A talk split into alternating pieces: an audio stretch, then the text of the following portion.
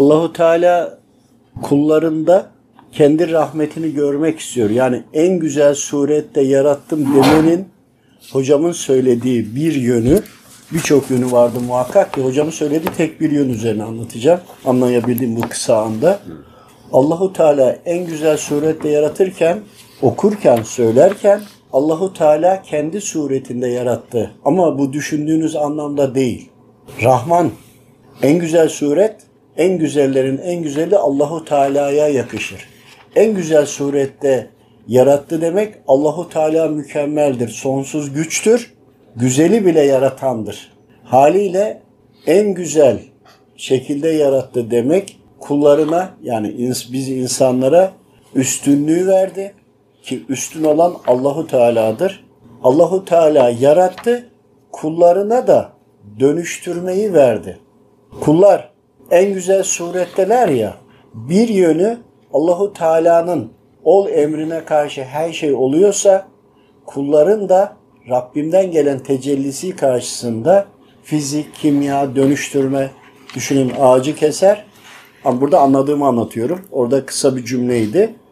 Örneğin mobilyacıdır, güzel ahşap mobilyalar yapar. Veyahut da plastiği alır, başka ürünlere dönüştürür. Burada bizdeki tecellisi dönüştürmek. Bizler yaratamayız. Yaratmak Allahu Teala'ya mahsustur. Alıp dönüştüren insanların da hayrına çeviren en güzel surettedir. Bir bu, ikincisi söylediği insanların sıfatladır, sıfatlarıdır evladım. Ancak gördüğünüz ten değil dedi. Bunun açıklamasını daha önceki aldığım ders, manevi derslerden bahsedeyim ki de biliyorsunuz. İnsanlar burada bir imtihan içindedir. Şimdi hepinizin yüzüne bakmaya çalışıyorum. Herkese bir nur var. Birçok ya da nur var. Ama birçoklarının yüzüne bakarsanız yüzünde nur yoktur. O insanların beden olarak insan bile görünse diğer boyutlarda veyahut da Rabbimin huzurunda başka surete bürünüyor.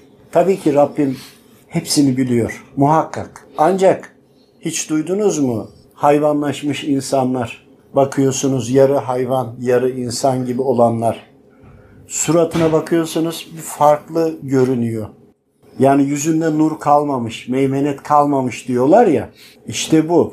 Yani Allahu Teala'nın nurunu taşıyan, Allahu Teala'nın emirlerini taşıyan, Allahu Teala'yı kalbinde taşıyan, dilinde taşıyan, hal ve hareketlerinde taşıyan, Allahu Teala'yı yaşayıp ve yaşatan kullar en güzel insan suretindedir. Ancak Allahu Teala'yı yaşayıp ve yaşatmayanlar kaldı ki yaşatmıyorsa o zaman şeytan tarafındadır. O zaman o en güzel surette değildir. Zaten burada suret kelimesini bile incelediğinizde suretin asıl olan mı yoksa birbirinin kopyası mı yoksa iç içe geçmiş olanları gibi bunların birçok farklı yönlerini bulacaksınız. Ancak Allahu Teala en güzel sıfatla insanları yarattı. En güzel surette yarattı. Fakat bu güzellik kulun Rabbi ile Allahu Teala ile ilişkisine ve irtibatına bağlı. Yaratıldı ama ondan sonra emirlerine karşı mı geliyor yoksa kalbini Allahu Teala'ya bağlamış her daim Allahu Teala'dan beslenerek o özelliğini, iman nurunu taşıyor mu? Yani buradaki iman nurunu taşıyıp taşımadığına bağlıdır en güzel suret. Tabi bunu hocam birkaç cümleyle anlattı ama ben size biraz daha izah ettim. En üstün makam ve mertebeler. Bizden önceki, bizden sonraki yaratılacakların en şereflisini kılmış bizi. Araya girebilir miyim Buyurun efendim. Söylerken gelen cevap şuydu.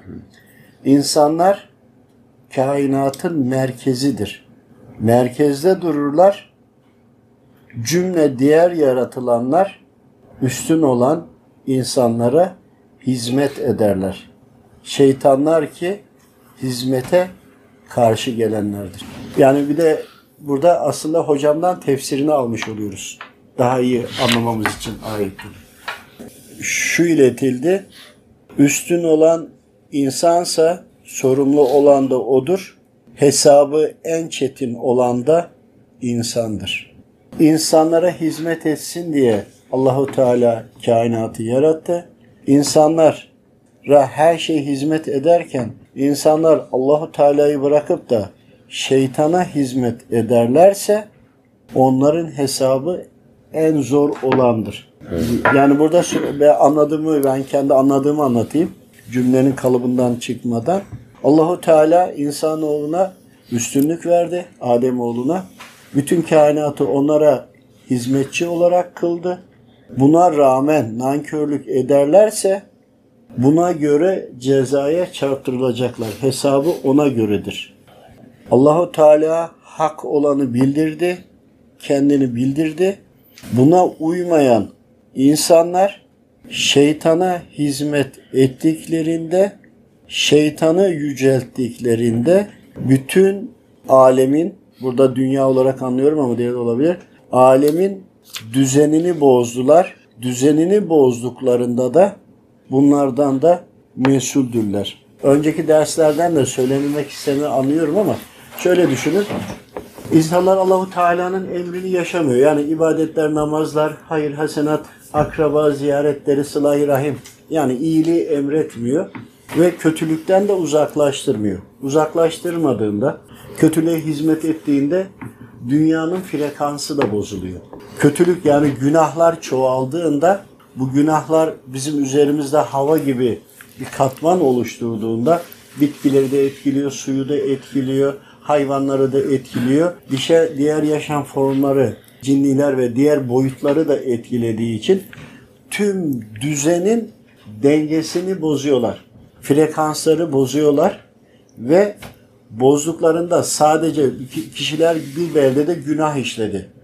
İşledikleri o günahlar onlara üzerine çıktığında bu sefer o bölgeye de helak gelirse civardaki bütün herkes helak olur. Haliyle aradaki iyiler de gider. İşte oradaki kötüler bunların hepsinin hesabını verir anlamında. Yani cezaları daha da ağır. Şu anda halife olanlar insanlarsa eğer diyelim ki cinniler, cinsler, cinniler birinci derecede şu anda mesul değil. Birinci derecede sorumlu olan halife olanlar. Halife olanların da insanların hepsi halifedir. Ancak kabul edenler ve etmeyenler vardır. Kabul edenler Müslümanlığa geçenler, Müslümanlığa geçmeyenler de bunu kabul etmeyenlerdir. Haliyle onlar halife değillerdir ama isterlerse halife olabilirler. Allahu Teala ayırmamıştır. Adildir. Tüm insanları göndermiştir. Kabul edenler halifedir. Ancak halife olduktan sonra gayret etmeyenler, gereğini de yapmayanlarla birlikte hiç kabul etmeyenler de derecesine göre hesabını verecektir. Çünkü tüm dünyanın sorumluluğu onların hal ve hareketlerinde, davranışlarında, dualarında ya da günahlarında neticeleri çıkacaktır. Ona göre de diğer kişilere de sebep olmuş olacaktır. O yüzden cezası daha ağırdır. Ya da iyi yaptığında mükafatı daha yüksektir. Aslında halife olanlar her şeyden mesul. Halife olmanın anlamını bir araştırdığımızda evet çok insan var ama hepimizi tek vücut olarak, ümmet olarak düşündüğümüzde ümmetin bir yönü de budur. Birlikte hareket ettiğimizde bu mesuliyetimizi yerine getirebiliriz. Ama arada çıkaracak çatlaklıklar, bölünmeler işte bizim görevimizi tam yerine getiremeyişimize sebeptir. Kaldı ki bizlerin yaptığı iyi ameller denizdeki balıkları da etkiler, ağaçları da etkiler, tüm yaşam formlarını etkiler. İyi yaptığımızda, iyi anlamda, kötü yaptığımızda, günahlarımız da kötülük anlamında onlara da sirayet edecektir. Şöyle düşünün, bizden önce cinniler yaşıyordu ve Adem babamız indirildi Rabbimiz tarafından. İndirildikten sonra bir, burası Adem ve Adem oğullarına bırakıldı. Yani sorumlu olanlar bizleriz. Bizler görevimizi yapmamız gerekiyor. Demek ki bizden sonraki yaşam formları veya yaratılmış olanların birinci önceliği değil. Bizim birinci önceliğimiz. Çünkü Ee, sorumlu olan biziz. Cinler de birinci derece mesul değiller mi onlardan? Yani Cinler birinci derecede Ondan da- değiller çünkü cinler halife demiyor Hazreti Kur'an. İnsanları Ademoğluna bana halife ibadet olarak- etmesini diye yarattım ya Cenab-ı Hak diyor. Ma halaktul cinni vel insi illa liya'budun. Onlar da bizim gibi ibadete me, me- şey Onlar değil mi? iman etmekle hükümlüler. Başka Peygamber'e. ancak insanoğlu bir de şöyle düşünün. Allahu Teala Adem Aleyhisselam'ın evlatlarına bir üstünlük vermiş, bir özellik vermiş. Biz bunu kabul edip ona göre gereğini yapmamız gerekiyor. Bizler kabul etmediğimizde, gereğini yapmadığımızda diğerlerine de sıkıntı veriyoruz. Ancak insanlardan önce cinler olduğu için cinlerin üzerine biz halife olarak geldik. Şimdi cinler her ne yaptıysa diğer gezegenlerde, yaşam formlarında, yerlerinde her ne yaptıysa halifeliği yapamadılar ki Allahu Teala üzerlerine İnsanı gönder. insanı gönderdi. Bunu da unutmayın. Resul-i Ekrem Efendimiz Aleyhisselam burada diyor, ben Resulü Sakaleynim. Yani normalde peygamberler kendi ümmetlerine gönderir ama aslında peygamber diyor ki benim diğer peygamberden beş büyük özelliğim vardır. Bunlardan biri de ben Resulü Sakaleynim. Yani cinlerin de peygamberiyim. Evet. Burada ailen mükellef oluyorlar değil mi? İnanmakla mükellefler. Kainatın efendisine. Tabii ki. Zorunda Ama var. sadece burası değil, tüm kainat. Eğer metafizik gözüyle bakmış olsaydık, biraz açsa açmış olsaydık, şu- ben biraz farklı bir şey bahsedeyim mi size? Buyurun. Bir karınca yuvası düşünün. İçindeki milyonlarca, milyarlarca karınca var. Velev ki bir dönüm yer olsun. Bir kilometre karelik yer olsun. Milyarlarca karınca içine girer. O bir, e, bir dönüm, bir e, bin metre kare yerde bir karınca çıksa. Bu karıncaya desen ki bütün yaşam alanı burası değil. Başka yerlerde var desen ve o karınca sana inanmasa. Dünyamız gibi düşünün. Desen ki kelebekler var uçuşan, yılanlar var, solucanlar var, fareler var, işte leylekler var. Bütün hayvan çeşitlerini söyleyin, düşünün. Ama karınca bunların hiçbirini görmüyor. Kendi yaşam dünyalarında. Bir dönüm yerde onlara bu çok büyük bir alan. Dünya kadar büyük bir alan. Peki onlar bunu kabul etmiyor. Peki biz buradan algıladığımızda başka hayvanlar var mı yok mu? Var değil mi? Şimdi biz dünyadayız. Biraz dışarıya çıkıldığında bakmış olsanız birçok gezegenleri gören bir özelliğiniz olsa. Başka çünkü Allahu Teala gereksiz, sebepsiz, boşuna hiçbir şey yaratmamıştır. Her yarattığının mutlaka bir sebebi vardır. İnsanları da görseniz başka gezegenleri orada yaşayan bizim gibi katı maddede veyahut da bir önceki enerjisel boyutta, cinler boyutunda olanları görseniz ve dünyaya gelseniz deseniz ki ya başka yerde yaşayanlar var dese o karıncalar gibi görmediler ya size inanırlar mı? İnanmayacaklar. Kabul etmeyecekler. Peki kabul etmemeleri gerçeği değiştirir mi? Değiştirmez. O bir kilometrelik alanlarını mı? Tabii o, onun içinde yok ya, görmediler ya. Hmm. Görmediklerine inanmıyorlar.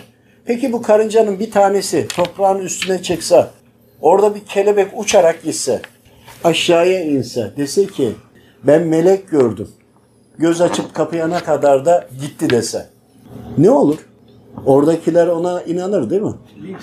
Ama o gördüğü melek değil de kelebekse, Yani Hani zamanında kanatlı görüyorlar ya, diyorlar ki melek gördük. Halbuki değil. Kanatları olan cinler de var. Aynı periler de var ama aynı zamanda reptilyan ve Anunnaki olarak söylüyorlar. Yani ifritler de var.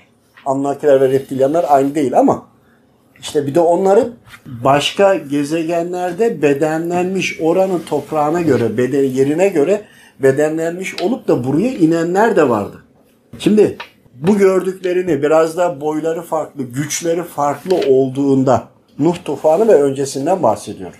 Diyeceksiniz ki niye öyle konuşuyorsun? Ben de size diyeceğim ki Yunan mitolojisi nereden çıktı diyeceğim. Siz niye öyle konuşuyor değil? O zaman diyeceğim ki Mısır piramitleri, lahitlerin üzerindekiler, tabletlerin üzerindekiler, yazıtlardakiler bunlar ne diyeceğim? Niye öyle konuşuyorsun diyeceksin. O zaman diyeceğim bilim adamlarının, arkeologların yaptığı çalışmalar diyeceğim. Halbuki bizim bunları araştırıyor ve anlamaya çalışıyor olmamızın açılımı işte Hazreti Kur'an'ı anlamaya çalışıyor olmamızdan. Hazreti Kur'an'a aykırı değil ki. Ama biriyle biz bunları öğrenmezsek diğer öğrenenler sanki İslamiyet yok yokmuş gibi, Efendimiz Aleyhisselam yokmuş gibi, hak olan ehl, e, kitaplar yokmuş gibi başka şeyler ve başka uydurulmuş inançları bize dayatacaklar. Onun için biz bunları biz Müslümanlar olarak gerçekten bu zamanda Hazreti Kur'an'ı ne kadar iyi anlarsak bu zamanda sorulacak tüm ama tüm soruların cevabı var biliyor musunuz? Sadece siz evet Hazreti Kur'an ancak Hazreti Kur'an'da yazılı ama biz anlayamıyoruz. Problemimiz problem bizde. Anlayamıyoruz. Fakat herkes kendi terazisiyle de tartıyor. Aklına, mantığına yani sence bencesine uyarsa kabul ediyor, uymazsa kabul etmiyor. Ancak gözle görülen bir gerçek var. Bu insanlar mitolojiyi anlatıyor. Bu mito- mitoloji öyle uydurulacak bir şey değil. O lahitleri görüyorsunuz. O heykelleri görüyorsunuz. Bunlar uydurulacak bir şey değil. Ama ve lakin altında bir takım sebepler var. İşte biz bu sebepleri Hazreti Kur'an'da anlamaya çalışıyoruz. Hazreti Kur'an'ı okuyunca bakın bunu bir çizin bütün hepsini. Hazreti Kur'an'ı okuyunca bugünkü o gördüklerimizi anlayamıyoruz. Ama o gördüklerimize bakıp Hazreti Kur'an'da aramaya kalkınca alnınızı secdeye koyun sürekli talep ettiğinizde işte o zaman anlıyorsunuz. Ne denilmek istendiğini, Rabbimizin bize ne mail attığını, nasıl haber gönderdiğini o zaman anlıyoruz. Oradaki olan olayları, mitoloji veyahut da önceki zamandaki olan olayları inkar ederseniz Hazreti Kur'an'ı da anlayamazsınız o zaman.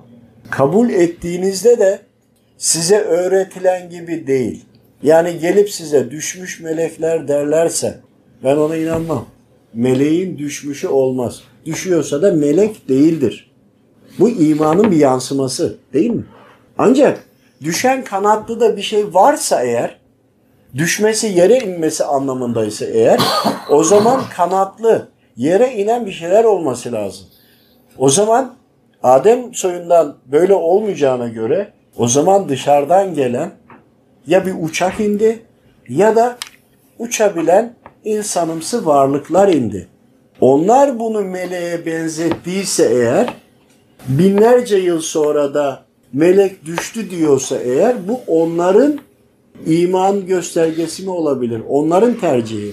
Ancak elhamdülillah ben Müslümansam eğer Hazreti Kur'an'dan ayrılamam.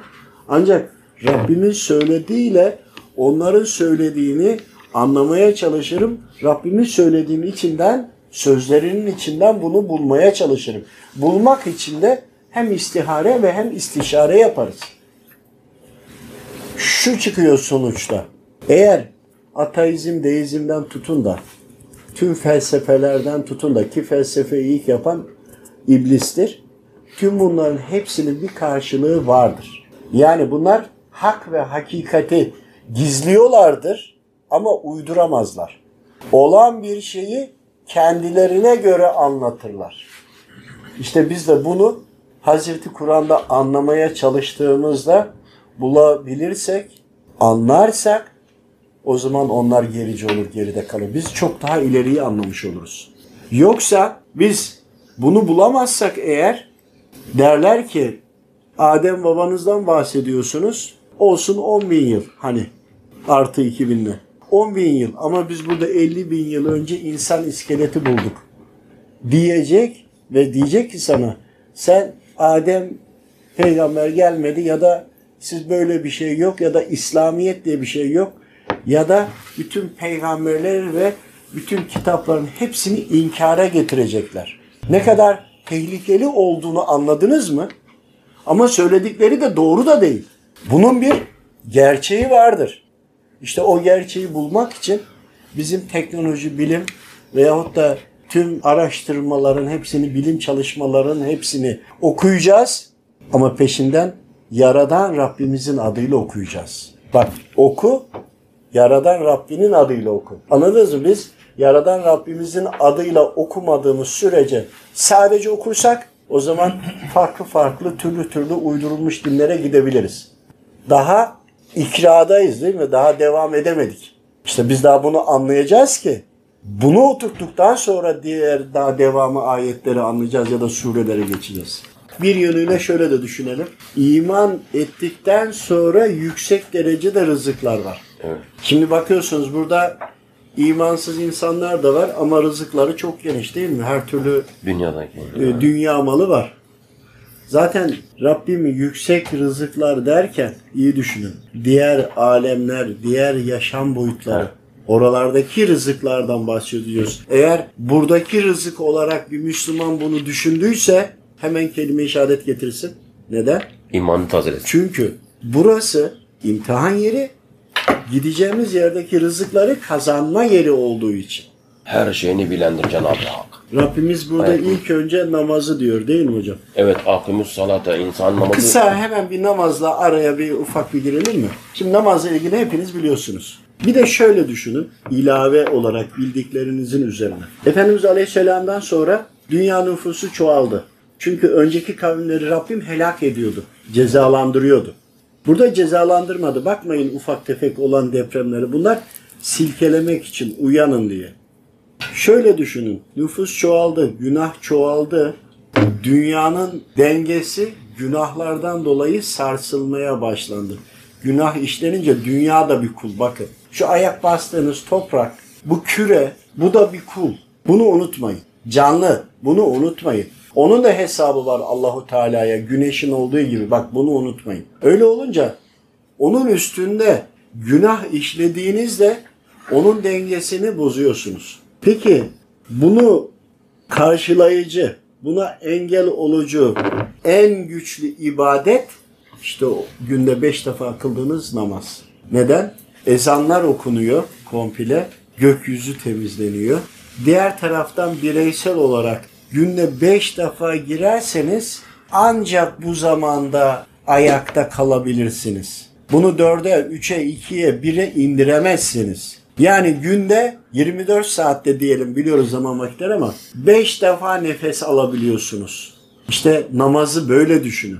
Kötülüğün bu kadar çoğalacağını, bu kötülüğün içinde de mümin olarak kalabilmek için Bakın Müslüman başka bir şey, mümin başka bir şey. Bir insan kelime-i şehadet getirdi, hiçbir şey yapmıyor değil mi? Daha bir şey de bilmiyor. O zaman Müslüman. Ancak öğrendikçe, öğrendiklerini de uygularsa eğer mümin oluyor. Öğrendi. Namaz kılmasını, ya hafız oldu diyelim. Hala Müslüman, mümin değil ki. Ne zaman ki uygulayışa döktüğünde ve bir bütün olarak anne baba kalbini de kırmayacak, Efendimiz Aleyhisselam'ı da kırmayacak, Allahu Teala'yı da kırmayacak ve dahi bahçesindeki ağacın dalını da bile kırmayacak gereksiz yere. Daha diğer kul haklarına girmedim bile. İşte bu uygulayışlarıyla o zaman müminliğini gösteriyor.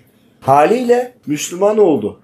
Başka bir şey ama mümin olabilmek için namazları beş vakit kılıyor olmak lazım. Çünkü Rabbim bir de üstüne bonus olarak biliyor ahir zamandaki zorluğu. Efendimiz Aleyhisselam zamanında bile ve ondan sonra deccaliyet geldi mi diye sürekli tedirgin olurlarmış. Biz deccaliyet sistemi içindeyiz artık son düzlüğe savaşlara geldik. Bizi burada ayakta tutacak Rabbimin izniyle bir tek bir şey var. O da namazdır. Namazsız asla. Çünkü neden? O kadar çok günah var ki namazlarla birlikte arada küçük günahların temizlenmesiyle birlikte günde beş defa oksijene maruz kalaraktan, oksijen alaraktan iman oksijeni tazelenmeyle ayakta kalabiliyoruz.